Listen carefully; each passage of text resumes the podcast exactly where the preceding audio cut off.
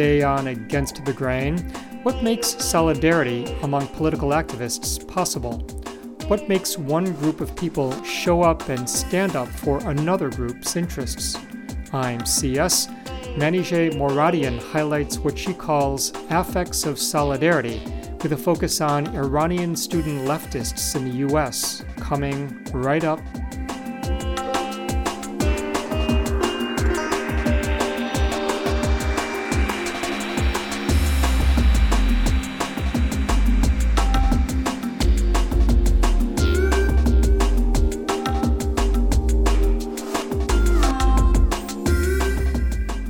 and this is Against the Grain on Pacifica Radio. My name is C.S. Soong.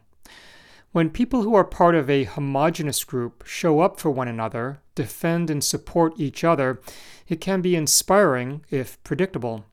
When a group reaches out to support and work alongside a very different group, different, for example, in race, class, or experience of oppression, that can be striking, that may be surprising, that might provoke a question in one's mind of why?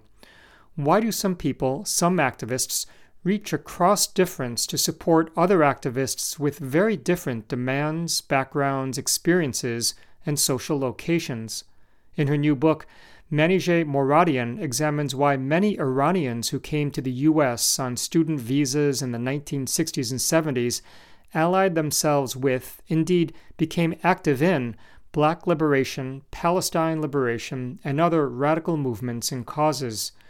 Manijeh Moradian is assistant professor of women's, gender, and sexuality studies at Barnard College. Her new book is This Flame Within Iranian Revolutionaries in the United States. When Manijeh and I connected recently, I asked what her book purports to do. Well, one of the things I'm trying to do with this book is to introduce a, a different history of Iranians in the United States. So we commonly think about the 1979 revolution in Iran as the kind of instigating incident that triggers a mass migration of Iranians um, to the United States who settle here permanently.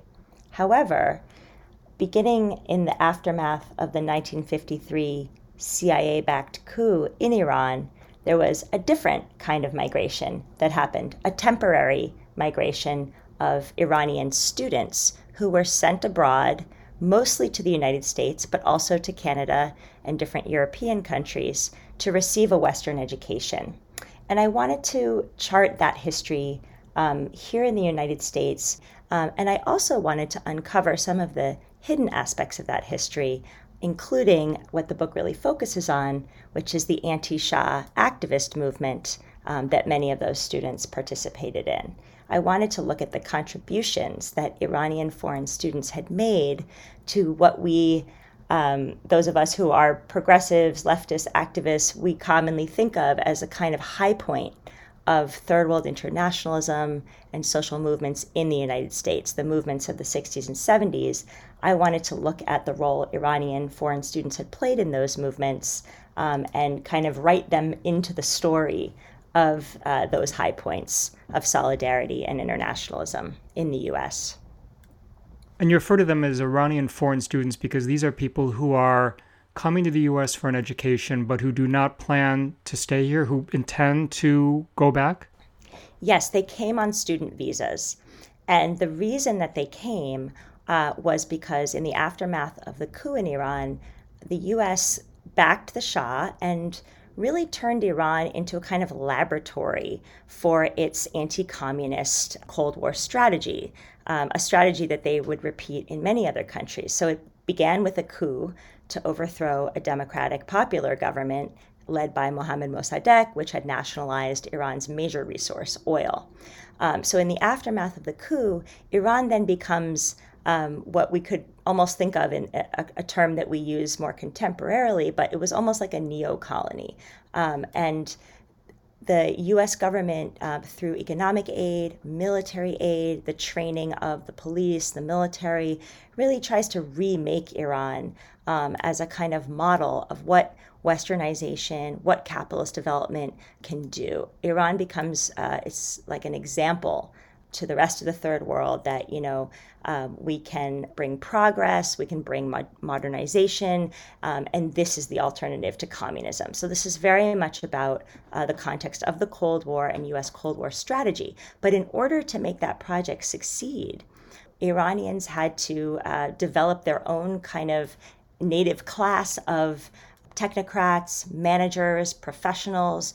They needed a class of Iranians with a Western education, right? Who would have the, the technical know how, but also who would kind of um, assimilate a pro capitalist and pro US worldview, right? And then come back to Iran and kind of run the modernization project. So that's the reason that tens of thousands of young people were sent abroad to study.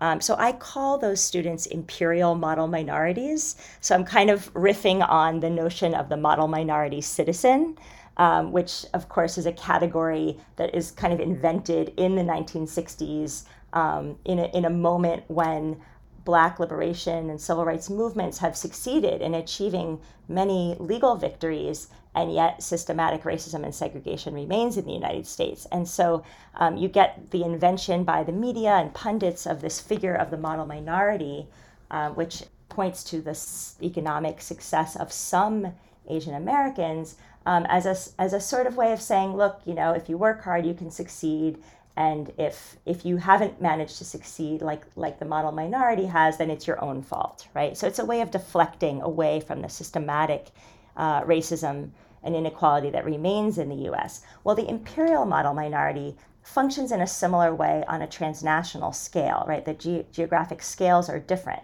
So the imperial model minority is the foreign student not just from iran but from many third world countries um, who, whose um, entry into the us to receive an education is supposed to kind of mask the harsher realities of what US intervention and modernization looked like in third world countries. So, in other words, imperial model minorities were supposed to symbolize and embody American benevolence and largesse, the way that America was uh, lifting living standards around the world, and to mask the fact that they were doing that almost without exception by backing brutal dictatorships.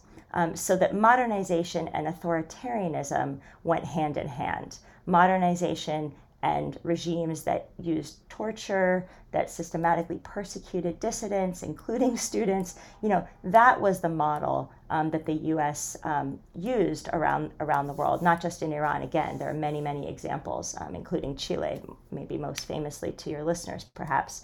Um, but so the imperial model minority was a celebrated figure, um, a sign of kind of Pax Americana and spreading freedom and democracy. Um, and um, what was interesting to me was the way that the that a minority of of these uh, students, when they came here to receive that education, to go back home and to kind of run the neo colony, they found themselves really unable to and unwilling to uh, fulfill that role. Right, and many of these students joined the Iranian Students Association. This was a U.S. affiliate, the U.S. affiliate of what's called the Confederation, or what was called the Confederation of Iranian Students. So, my sense is that these were leftists, again, Iranian foreign students, although you can tell me whether Iranian American students also joined the Iranian Students Association. Who tended to join the ISA, and, and what sorts of Iranian students became members? So, what's interesting is at the time when these students started to come in the late 1950s and then increasing in numbers throughout the 1960s and 1970s, there really was not a um, Iranian American immigrant population in the United States. So, we really didn't have Iranian Americans back then. The only Iranians who were around were these students, were these temporary, I call them a temporary diaspora to acknowledge the ways that they were scattered by the forces of US Cold War policy um, in Iran and by the Shah's dictatorship in Iran. Um, but they were they were temporary. They were always planning to go home. Um, and most of them, uh, when they came in the early 60s, mid 60s, they were not already leftists, most of them. Um, they were in various ways alienated by the Shah's dictatorship, um, but they went through a process of radicalization, much like their counterparts in the United States. So, in many of the same ways that we see student movements in the US developing from maybe a trajectory of, you know, reform towards revolution, to put it in the in the most uh, simplistic terms, um, the Iranian student movement went through a similar process. Uh, for example, initially ISA members would ask for the, the Shah to enforce the constitution, things like that. They, they had a kind of more legalistic um, approach, but uh, after being rebuffed over and over again, uh, they drew more revolutionary conclusions and turned against the Shah's government and openly called for its overthrow. But that was a process that took um, at least a decade, um, so that it was really by the late 60s and early 70s that the Iranian Students Association took on a decidedly left wing character. Um, and again, I think this mirrors the trajectory of many of their American contemporaries um, in the civil rights movement through the radicalization of SNCC, for example, and the Black Panthers, or if we look at the anti war movement um, and the process of SDS radicalizing, right? So there's a kind of similar um, trajectory that goes on where, where young people make very kind of um, um, partial demands. You know, they ask for very simple things like respect the Constitution or democratic rights. And when they're met with state violence, um, you know, they learn those hard lessons and begin to think that the system as a whole um, has, has to go and has to change. Um, so Iranian students were um, involved in their own process of, of radicalization both in relation to events in Iranian society and in relation to the student milieu that they were part of in the United States. But the one last thing I want to say in response to this question is that it's important to note that the Iranian Students Association was initially formed as a kind of um, Iranian government entity. It was started by a CIA backed organization, the American Friends of the Middle East, and it was initially set up so that the Iranian government could keep tabs on, could surveil and, and sort of control the Iranian student population um, abroad to make sure that they didn't become radicalized, that they didn't engage in any anti Shah activity or any activity that would embarrass the Iranian government. Um, and so uh, I tell the story in the book, but there's a very dramatic conference of the ISA in which opposition students, students who were supporters of Mohammad Mossadegh and the, the democratic government that had been deposed by the coup, they kind of seize, seize power, they seize leadership within the ISA. Um, and that happens in 1961. And it's really from that point on that the ISA becomes a vehicle for um, opposition to US support for the Shah. And then, of course, as it radicalizes, as I said, it becomes um, really a leftist force that is against U.S. imperialism um, globally. That's Manijeh Moradian. She is assistant professor of women's, gender, and sexuality studies at Barnard College. Her new book is This Flame Within Iranian Revolutionaries in the United States. It's published by Duke University Press. I'm C.S. Soong, and this is Against the Grain on Pacifica Radio. One chapter of your book, the chapter we'll focus on today delves into the role of Iranian student activists in the movements that marked the heyday of third world leftist organizing in the US. So we are talking about movements, well, you, you focus in this chapter on movements for black liberation, Arab self determination, and uh, movements against the war in Vietnam. And you begin the chapter, Manijeh, with something that happened in late 1967 at what was then called San Francisco State College. It's now San Francisco State University. An undergrad named Khosrow Kalantari, please correct my pronunciation, kicked a hole in the door of the main administration building on campus. Why did he do that, and why do you begin this part of your book with this episode? Well, I'm so glad you brought this up because I think your listeners are probably very familiar with the 1968 1969 student strike, the mass strike at San Francisco State College. And I think if there's if there's any event that really marks the high point of student radicalism, and if there's any event that has really had tremendous lasting effects in terms of uh, really transforming curriculums in higher education, it is that strike. Um, and of course, there were other student strikes as well with similar demands.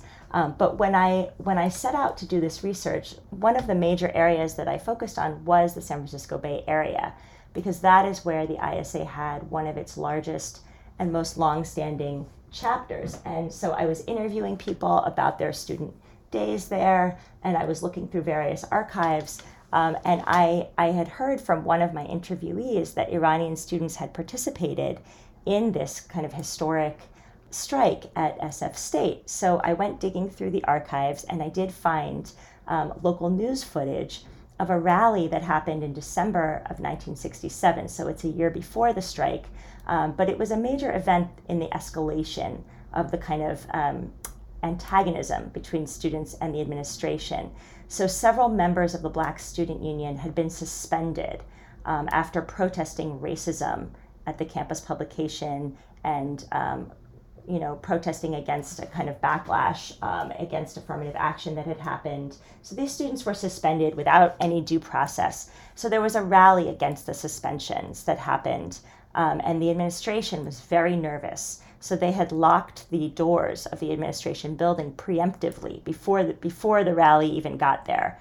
Um, so when the students arrived with their signs denouncing racism, calling for uh, due process on campus, and to lift the suspensions, they started banging on the glass door. And Khosrow Kalantari, you can see him in this footage. Um, he was an active ISA member um, and a student at SF State at the time. He wasn't the only ISA member uh, to participate in the strike, but he was the one I kept finding evidence of in the archive. So I focus on on him, and so um, he and the other students are banging on the glass door and um, demanding to, to, to get into the building, to have their demands heard. And finally, Khosrow just just kicks kicks in the door. He's he's had enough of this impasse, um, and he kicks in the door and removes the glass and and climbs in through the sort of jagged opening. And hundreds of students file in behind him, and they launch a building occupation. Um, and the the president of the college at the time, President Summerskill, he's so upset about this. He says the students are verging on civil insurrection. That's what he tells a press conference, and he shuts the entire campus down. So this becomes, uh, as I said, a, um, a, turning point in the struggle um, where it's it's pretty clear that there's not going to be um, you know a happy negotiation around a table, um, and that confrontation and militancy are going to be um, the strategies that students feel are necessary um, to really achieve change and to make their college into the kind of place that they that they want it to be to speak to their histories and experiences. So it's significant to you, uh, Manijeh, that it was an Iranian foreign student who got the door open such that uh, he and uh, many, many other activists could get in and begin occupying the building. I wanted to understand why Khosrow, who again was here on a student visa, was supposed to go back to Iran, why he would put himself at risk um, to participate in an occupation like this to, to kick in the door to occupy, but also the following year to participate in the strike because Khosrow became one of the recognized leaders of the strike. Um, so, my question was really why did Iranian students put their bodies on the line um, Khosrow and also Hamid Kosari and Parviz Shokat, they were all ISA members who participated in the strike and who were arrested during the course of the strike. So if you were arrested as a foreign student, you could be deported back to Iran. And because they were anti Shah activists, if they were deported back to Iran, they would be immediately arrested and face serious prison time possibly torture, and possibly even worse. So the risks were considerable. And so I really wanted to understand why Khosrow and, and other ISA members got involved in these struggles when they did not have the same experience of marginalization, racism, and dispossession in the United States as um, the Black Student Union or any of the other organizations that made up the Third World Liberation Front, which was, of course, uh, the leadership body constituted during the course of the strike. They did not share those histories or experiences, and they did not have the same demands. They were not interested in seeing Iranians reflected in the curriculum or the admission of more Iranian students or the hiring of more Iranian faculty. Those were not their, their demands at all. And they were not looking for equal rights or inclusion or representation within the US, right? They all assumed they were going to be returning home. So my question was was why um, did they participate? Why did they take these risks? And that really led me to an investigation of affect and emotion. You know, what were the feelings? What was the, the sort of orientation or stance um, that Iranian students took in the United States? And again, the majority of them did get their degrees and go back home. But I focus on the several thousand who, as I said earlier, kind of were not able to go along with the program um, and who spent their time in the US using every opportunity they could on campus and off campus to expose the Shah as a dictator, um, to expose the torture of dissidents, and to expose the brutality of what the US was really doing in Iran. So I, I wanted to focus on those students um, because I wanted to show that there was another way of being Iranian in the US that wasn't only about sort of reproducing the status quo, which is what has sort of dominated since 1979, where we have the migration of quite successful in terms of high levels of education, high levels of um, income. We have quite successful Iranian American population that by and large has has not tried to ally with uh, people of color, with the struggles of working class um, black and brown folks. But at this time, we did see that several thousand Iranian students threw their lot in with the folks who were struggling in the US for equal rights against tremendous amounts of state violence um, and racial oppression. That's the voice of Manijeh Moradian, spelled M A N I J E H M O R A D I A N. She teaches women's gender and sexuality studies at Barnard College. She's former co director of the Association of Iranian American Writers and a founding member of Raha Iranian Feminist Collective. We are talking about her new book, This Flame Within Iranian Revolutionaries in the United States. And ISA keeps coming up. That's the Iranian Students Association in the U.S. The program is Against the Grain on Pacifica Radio. My name is C.S. Soong. Right. So, this issue of how people mobilize across, as you write, multiple sites of difference, how much of this has to do with the background of these Iranian students, what they experienced in Iran before they came to the U.S. to pursue their studies? For this book, I interviewed over 30 former members of the ISA, and I asked each one of them, you know, how did you become political? You know, how did you get into activism? And I was I was very surprised initially to to find myself listening to childhood stories of what it was like to grow up under a US backed dictatorship. And they had memories of family members and friends who had been tortured by the US trained secret police force, Savak. They had memories of tanks in the streets, of soldiers, of the smell of tear gas. Um, they had memories of relatives who had been part of opposition movements, including the Tudeh Party or Communist Party, um, relatives who had been part of the oil nationalization movement during Mossadegh's tenure. So they, they had lived experiences of repression and also these deeper, longer histories of resistance. And all of that was sort of what I think of as embodied knowledge, you know, not not things that they learned through reading, through textbooks or history books, but things they learned in the course of everyday life, through their relationships, through their through their senses, right? Um, and these lived experiences traveled with them to the U.S. when they came here. And so when when Iranian students saw other groups of young people um, reacting against state violence and oppression, reacting against unjust power, with militancy, with organization, with protest, with outrage, they were drawn to that because that's how they felt about the dictatorship in Iran. And it was much harder to organize in Iran because you could be arrested uh, for even having a meeting or even carrying a piece of subversive literature, let alone going to um, a protest or participating in a strike. Um, people did those things, but they were extremely dangerous um, and met with severe repression. In the US, there was a little bit more space to organize, to have meetings, to have marches, to have rallies. And so Iranian students made good use of that um, to publicize the, the kind of harsh realities of US support for the Shah and what that meant for Iranian people. But they were also drawn to um, the resistance of others. So I was interested in kind of theorizing a basis for solidarity across differences that was not about having the same experiences of oppression or sharing the same histories of marginalization and dispossession, um, which I think is is you know, one of the ways that we often think about what brings us together in movements um, is we kind of have this model that we have maybe more homogenous groups that come together in coalitions, right? Um, homogenous groups, for example, within um, particular racial or ethnic categories that can then come together in coalitions. And I think that the Third World Liberation Front, you know, really innovated this model of different groups of people bringing together different but shared histories, right, of dispossession, racism, marginalization, exploitation, and oppression um, into the Third World Liberation Front so they could organize together around a common set of demands. Well, Iranian students brought their lived experience of US imperialism in Iran.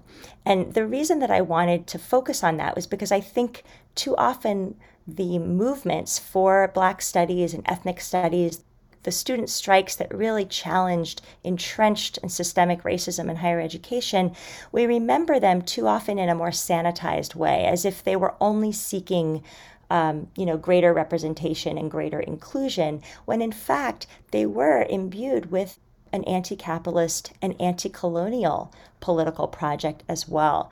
They were seeking the transformation of higher education into a space in which young people could learn about histories and ideas that they could use to transform society as a whole.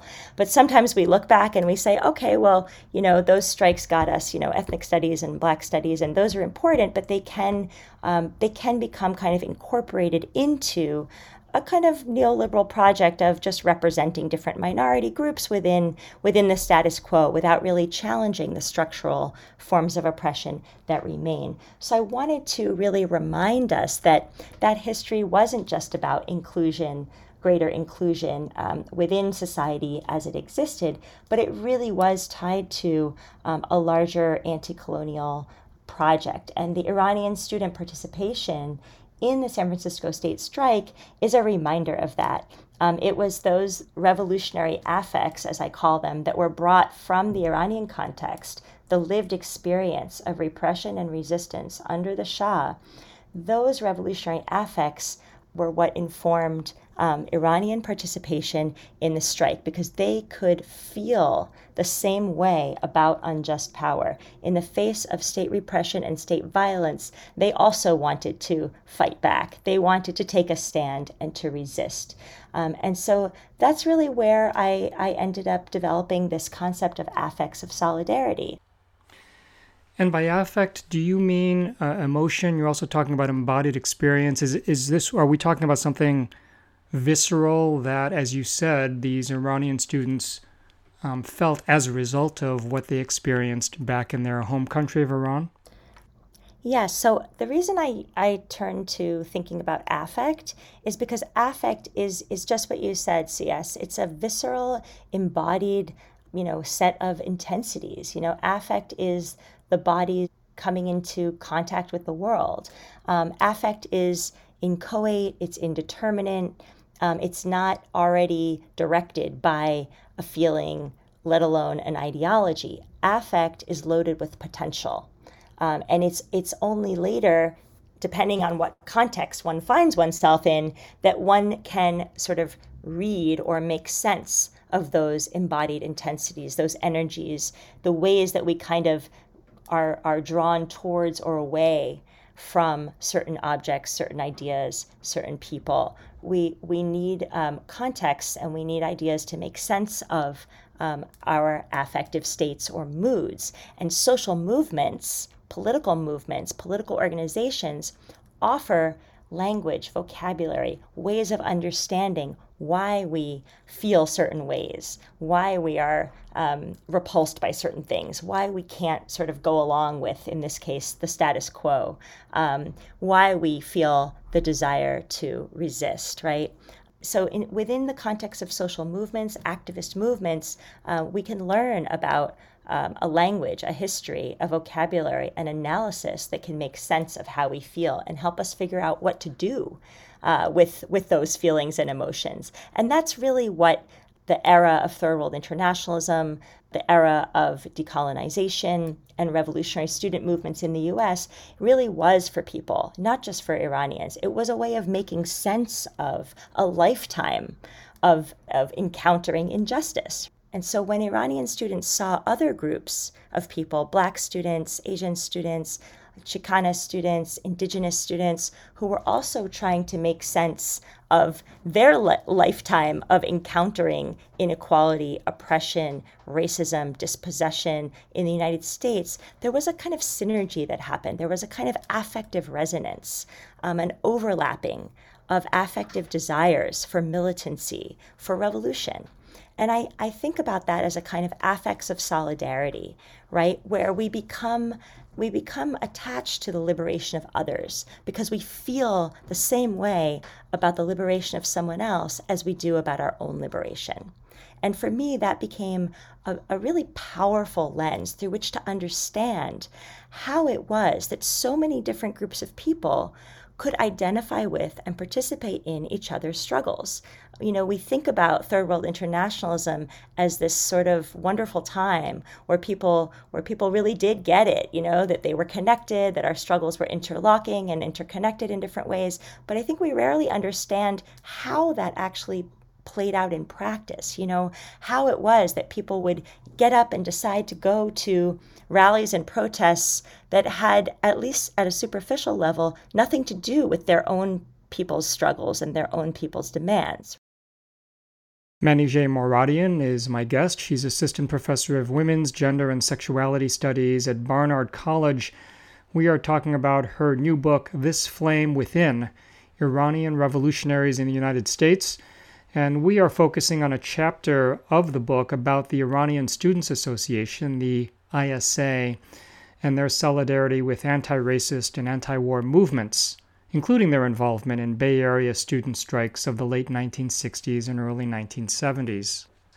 I'm CS, and this is Against the Grain on Pacifica Radio. Yeah, and you give other examples of affects of solidarity, like, you know, on a concrete level, what were people thinking as they viewed other people's struggles or predicaments. Tell us about what an Iranian graduate student and ISA member at Howard University, because some of uh, this portion of your book is focused on activism in Washington, D.C.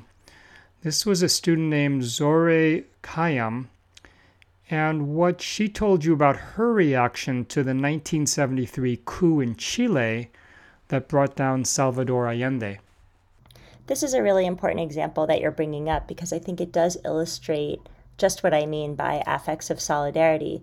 So when the the U.S. engineered a coup in Chile, for Iranian students, um, and and this is what Zohreh Khayyam said. She said this was history repeating itself. We had already been through this, and now it was happening again in Chile. And so for us, it was heartbreaking. We understood their pain. We understood what it felt like, and so we were with them you know and so it was this experience right of us backed coups d'etats us backed dictatorships you know the anti-communist cold war policy that was unleashed across the third world that really led to the destruction of democratic and socialist movements um, across Latin America, Africa, and Asia. This was the experience that Iranian students had very early because the CIA backed coup in 1953 in Iran was one of the very first of its kind and kind of um, helped to inaugurate this new modality, this new form of kind of covert imperialism. You know, rather than directly colonizing Iran, um, this was a new form of um, indirect colonization that the U.S. sort of tests out Iran's one of the one of the first places that they test this out in, but then they repeat it over and over again throughout the Cold War. So for ISA members like Zohreh Khayyam, this was um, you know, she she felt um, like it was happening again, you know, to her and to her people. She understood what it felt like, and so th- this is the kind of solidarity that you know uh, sustains movements. You know, I, I think that third world internationalism, the kind of solidarity that we we saw back then, really can't be explained only through shared ideological frameworks. Of course, people did share Marxist Leninism, forms of Maoism. They were reading many of the same books. But you can read books and that doesn't turn you into you know someone who's going to get up and go to everyone else's protests right? Um, you have to actually um, feel it. And this is where the title of the book comes in. It's from a quote uh, from one former isa member jalil mostashari uh, who was active in the mid 1960s in East Lansing, Michigan. And when I asked him about his involvement in so many other causes and movements, he said to me, you know you you can't just say things with your tongue. It you know it doesn't move anyone. You have to feel it. You have to have this flame within you that can warm others. You know you have to believe it really in your heart. Um, and so i thought you know i took the title from jalil's quote this flame within uh, because I think that it really captures the way that affective intensities, you know, these embodied histories of repression and resistance um, can orient us towards others who share, who we, we sense a kind of um, something in common, who share an experience, right, of, of um, unjust state power, of dispossession, of having their, to quote Robin Kelley, freedom dreams, you know, dashed by US imperialism. So this flame within becomes a metaphor for these affects of solidarity that drew Iranians together with many other groups of people who had very different histories, very different kinds of oppression, very different kinds of um, losses and injustices, drew them together to support one another's um, struggles and revolutionary movements. And I think that was a really important piece of the history of Iranians in the United States that we really hadn't heard before. Difficult to talk about radical activism in the Bay Area in the 60s and 70s without bringing up the Black Panthers. How did the Iranian Student Association activists in the area view the Black Panther Party? Well, the Black Panther Party was was probably the the Black Liberation Organization that the ISA most identified with. And I think this is really because of the Black Panthers' militancy, their revolutionary stance and orientation, um, that, that these resonated with ISA members. And the main way that they connected was around the issue of political prisoners. So, one of the ISA's major activities, an ongoing site of their activism in the US, was campaigning to free political prisoners back in Iran. Um, so they would go on hunger strikes, they would have protests, they would publicize the faces and the names of dissidents back in Iran who were um, being held, being put on show trials, given lengthy sentences, sometimes even being given the death penalty. ISA members were trying to embarrass the United States by exposing their support for these kind of horrific travesties of justice, hoping that the exposure, the publicity, the pressure would work to actually mitigate you know those sentences to save people's lives and to release people from prison back in Iran. So the Black Panthers, of course, were immediately and quite ruthlessly targeted by the US state, covertly and overtly. Um, and they were involved in campaigning to free their own political prisoners, members of the Black Panther Party, including, of course, Huey Newton and Bobby Seale, but also others. And so the ISA, again in the Bay Area, where they were part of, you know, a kind of milieu, right, where there were many student activist groups and causes um, overlapping and interacting with one another all the time, um, the ISA would go to Black Panther rallies and protests to free Black Panther political prisoners. They wrote an article for the Black Panther newspaper, um, making connections between their struggles and offering their solidarity and support. um, sometimes the ISA and the Black Panthers were targeted by the same um, repressive state forces. For example, the San Francisco Tac Squad, um, which was kind of like a SWAT team, right, that was um, formed um, and sent out to uh, suppress Black Panther protests, um, also was deployed against ISA members. For example, when they occupied in 1971, when ISA members occupied the Iranian consulate in San Francisco. And so it was in moments like that where um, you would see acts of solidarity. For example, um, the Black Student Union um, in the Bay Area writing a telegram, you know, that condemned the repression against Iranian students and demanded all charges against them be dropped and all imperial acts in Iran be stopped. And so you can see the impact not just of the Black Panthers on the ISA, but also of the ISA on groups like the Panthers and the Black Student Union because they started to talk about U.S. imperialism in Iran. They started to talk about U.S. imperialism in the Middle East. You know, that became a site of solidarity uh, for them as well. And that has a lot to do with the role that Iranian uh, student leftists played in educating Americans about the CIA coup, which no one had heard about back then. Um, it was not common knowledge, you know, and really exposing what U.S. support for the Shah you know, meant in Iran. And so I, I looked at these connections um, between the ISA and the Black Panther Party again because I wanted to show that uh, when we think about that heyday of of internationalism, of Afro Asian connections, we need to think about also West Asia and Iranians as part of, of, of the kind of Afro Asian connections that happened um, at the time. And it's also a way of challenging some of the anti Black racism that unfortunately has become very dominant among Iranian Americans in the post 79 period. So I wanted to show that that was not a sort of natural or inevitable outcome, and that there were Iranians in the United States who very much identified with Black liberation. Barnard College professor Manijeh Moradian joins me. Her new book is This Flame Within Iranian Revolutionaries in the United States. I'm C.S. Soong, and this is Against the Grain on Pacifica Radio. Yeah, and you referred to the, the anti black racism of many people in the Iranian diaspora in the U.S. You write of a Persian imperial identity earlier. You talked about the imperial model minority um, status of many of these Iranian foreign students coming to study in the U.S.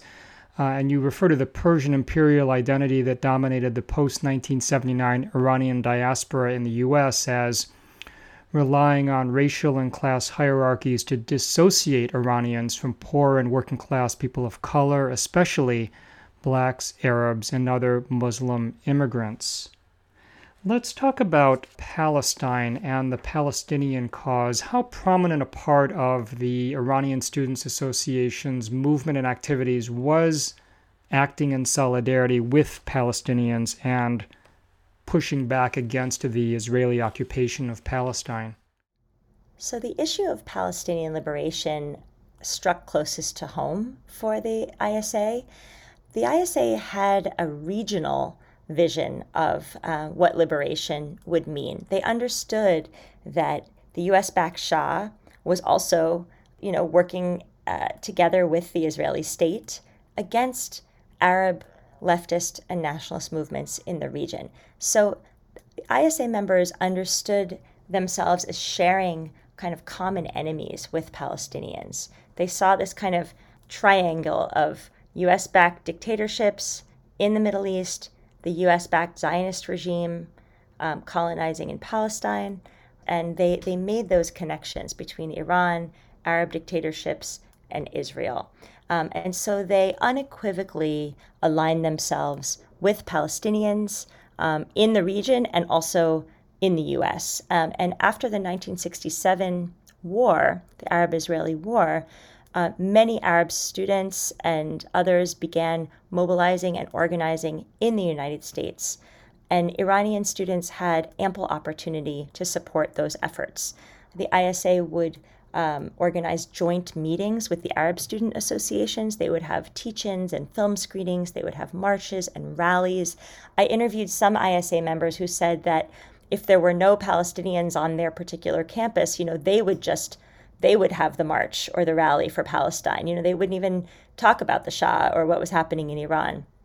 In fact, I interviewed one um, Palestinian activist who remembered the ISA from those days, and she said, Oh, yeah, they were more Palestinian than the Palestinians. You know, they were so consistently involved, they were so consistently dedicated to the struggle for Palestinian liberation that they were really part of that broader movement. Um, and again, I thought this was a really important history to bring up because in the post 79 diaspora, Palestine has become a very complicated issue. And too often, all too often, it is not a kind of obvious site of solidarity for Iranians because of the way that the Islamic Republic of Iran has sort of manipulated that issue and made support for Palestine into kind of one of their, uh, the planks of like their state propaganda and their regional policy. So many Iranians have become alienated from the issue of Palestine. And I think this is a great tragedy and something that I hope can shift over time.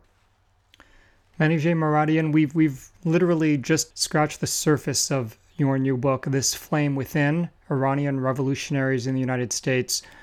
And I, this is going to be hard for you to do, right? Because there's so much. It's an ideas rich, content rich book. But what else does this book contain? One of the key interventions I'm trying to make in this book is to really look at the internationalist left of the era of Third World solidarity of the 1960s and 70s and look at how that experience of mass participation in student organizations, in social movements that were oriented around a project of revolution, how that became the context in which new forms of revolutionary feminism emerged um, and, and to really write the history of Iranians into that larger story of the development of third world feminism, uh, women of color feminism, as we call it in the United States, and post colonial feminism, and to look at the gender and sexual politics of the third worldist left um, of the era. And so I, I do that with the ISA. I have a chapter that looks at the internal political culture of the organization, um, gender roles and hierarchies, the ways that women and men try to manage um, differences around gender and sexuality, um, the ways that they try to um, develop unity within their movement to encourage women leadership, but also in ways that um, reproduced uh, certain hierarchies about what a true revolutionary um, would mean and how to comport oneself as a true revolutionary. And so I look at some of these hierarchies um, around masculinist ideas of revolution and how women challenged those from uh, from within the ISA. And I do this as a kind of case study because, of course, these tensions around gender and sexual equality and and where those were going to fit within the project of anti imperialism and anti capitalist revolution, those tensions were playing out across the left. They were playing out within the Black Panther Party, they were playing out within Students for a Democratic Society or SDS, they were playing out um, in country after country as people uh, achieved decolonization and then were left with very difficult questions about how to reshape. A, a, new society. And very often, unfortunately, women were not given equal citizenship um, in those contexts. And of course, that was the case in Iran as well. After the 79 revolution, women became legally second class citizens um, and have been struggling against that ever since. And of course, we're in the midst now of um, several months of a new feminist uprising in Iran. So I wanted to look back at how gender and sexuality had or had not figured into the vision of revolution, of freedom uh, that people were fighting for in the 60s and 70s. So I use the Iranian Students Association as a case study to show how it's the participation of women in these revolutionary movements it's the desire of women for a revolutionary alternative to the status quo that actually provides the conditions in which revolutionary feminisms can emerge, right? Because women experience marginalization and hierarchy within their organizations, within their movements, and within the very concepts of revolution that they're fighting for. And the reaction um, to that is to try to actually deepen and expand what revolutionary politics uh, mean. And what Iranian women did, and many other women um, involved in third liberation movements did, was try to fight to make gender and sexual freedom part and parcel of national liberation struggles. Um, and, you know, those were heavily contested issues, and more often than not, um, women did not succeed at the time. Uh, but I wanted to look at that because I think there's been so much uh, hyperstigmatization of Iranian society and of Muslim majority societies in general as particularly oppressive towards women.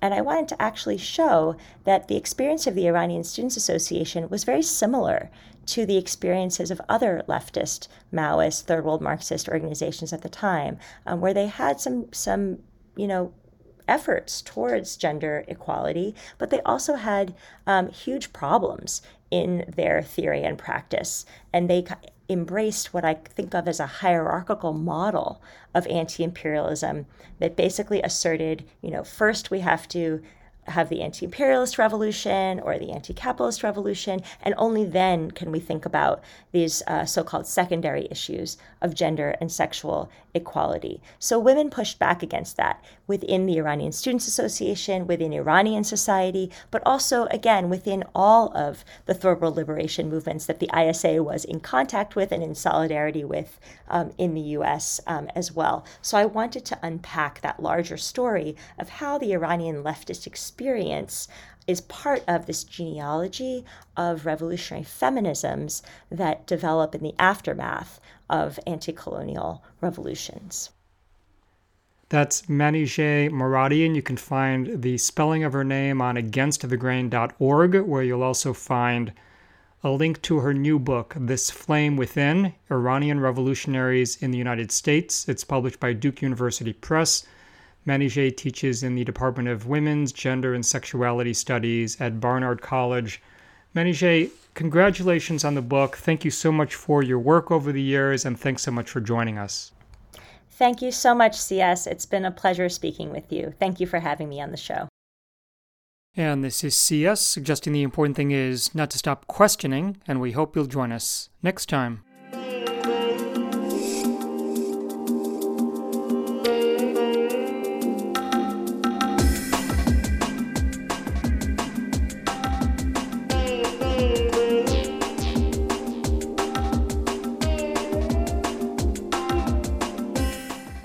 Against the Grain is produced by Sasha Lilley and C.S. Soong. You can visit us online at againstthegrain.org, where you'll find on demand and downloadable audio, resources, and more. You can check us out on Facebook at Against the Grain Radio, and you can follow us on Twitter at Radio Against.